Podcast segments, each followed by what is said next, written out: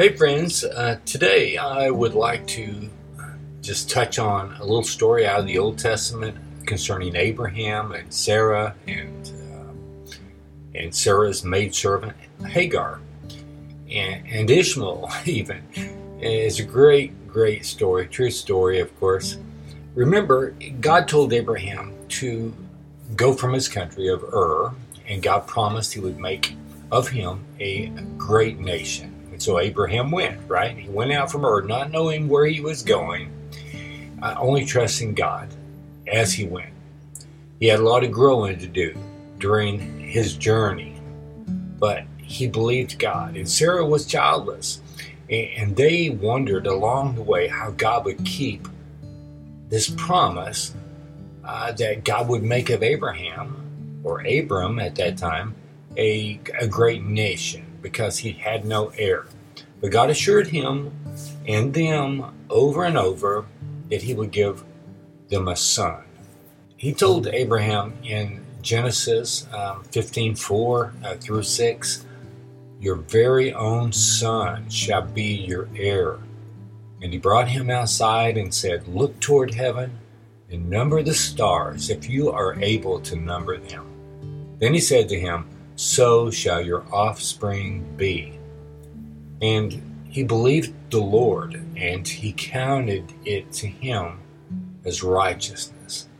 Now, there's the faith of Abraham, right? It's counted to him, and it's counted to us as righteousness if we believe in the words of God and in the, the promise of the Messiah, even Jesus. Well, about 10 years later, it seems Abraham and Sarah were impatient and questioned how God might keep his word, and Sarah convinced Abraham to, to sleep with her maidservant Hagar that she might have a child. So that's the way that, that worked in, in the worldly um, culture that they were in. People thought of that as a suitable a way to get a child in your household um, if a woman could not have children for whatever reason. Genesis 16 1 through 4 talks about how this came about. And it says this And he went into Hagar, and she conceived. And, and so after this, Hagar appears to have considered herself elevated to a much greater position in the household. In some ways, even greater than Sarah, because uh, although she was a servant she now carried Abraham's son. And so these sparks begin to fly between her and Sarah, and Hagar fled away. And this is where the main part of our text comes in. Verse 7 of chapter 16 in Genesis The angel of the Lord found her by a spring of water in the wilderness, the spring on the way to Shur. So scholars believe that the angel of the Lord in the Old Testament is a reference, many times, maybe all times, to appearances from Jesus. For one reason, the angel of the Lord accepts worship. And here, um, Sarah seems to be calling him Lord and God. Anyway, says he found her in the wilderness by a spring. For us, wow, Jesus is the one who finds us, right? He sees us in our wilderness, in our hunger for purpose and satisfaction. Jesus is our spring of living water. He is the only one who can satisfy. The Bible says He is not far from anyone. And all we have to do is call out to Him, to turn to Him, to look to Him in faith. And He is here.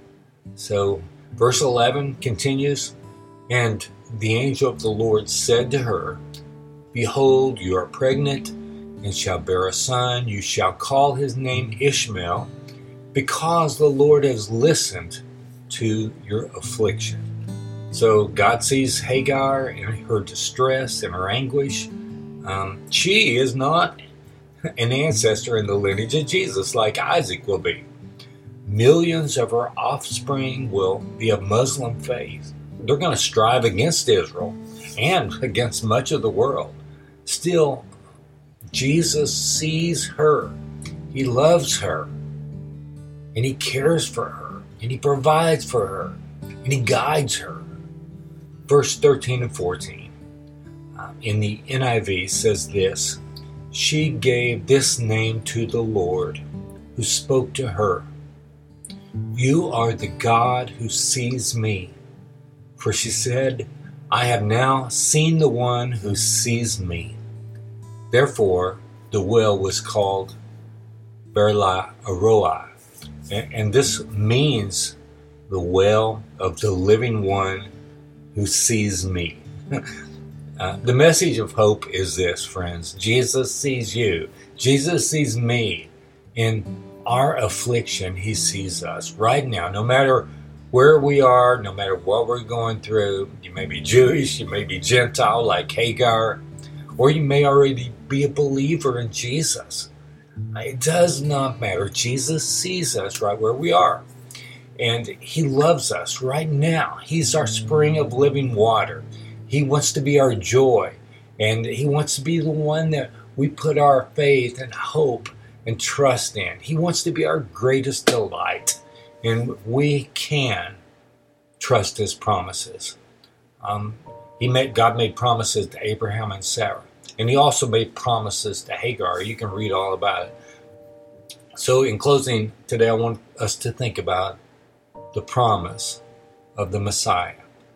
Uh, from before the foundation of the world, God looked out upon us, even, and He knew we were going to need a Savior. He knew you were going to need a Savior, and me. And uh, so, God so loved the world that he sent his only begotten Son, who lived a perfect life, the life that none of us would ever live. And then Jesus willingly died the death that we deserve. The Bible says the wages of sin is death, but the gift of God is eternal life through Jesus Christ our Lord. Jesus took the wages of sin for us with his death he was paid our wages with his life. And, and all those who believe in him will be raised up one day just as he was raised. and now, in this broken world, we have the power of the resurrection residing in us. Jesus is in us. And so now, um, even though the world is broken all around us, even our bodies um, we can have great joy and victory um, over sin in our life as we walk with Jesus. We can have this great joy.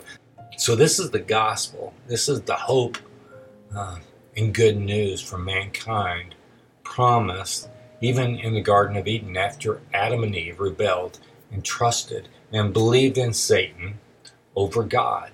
And now God has given us a chance he has given us mercy and grace so that we might trust God's word again over the promises of the world and the promises of Satan. So I hope you'll delight in Jesus and God's word. Find your hope in Him today. Remember, no matter where you are, no matter, matter what kind of pain in your heart, in your body, in your soul uh, that you may experience, no matter how people are doing you wrong, or what tribulations and trials you have. Jesus sees you, and He does offer you uh, springs of living water uh, for all who will believe in Him. Springs of living water that flow up out of us so that we might not ever thirst again. We might rest in Him and have fellowship and peace with God. Father God, thank you for your word today. Lord. Thank you that you see us and that you sent your only begotten Son. Thank you for showing us uh, the glory of God in the face of Jesus Christ.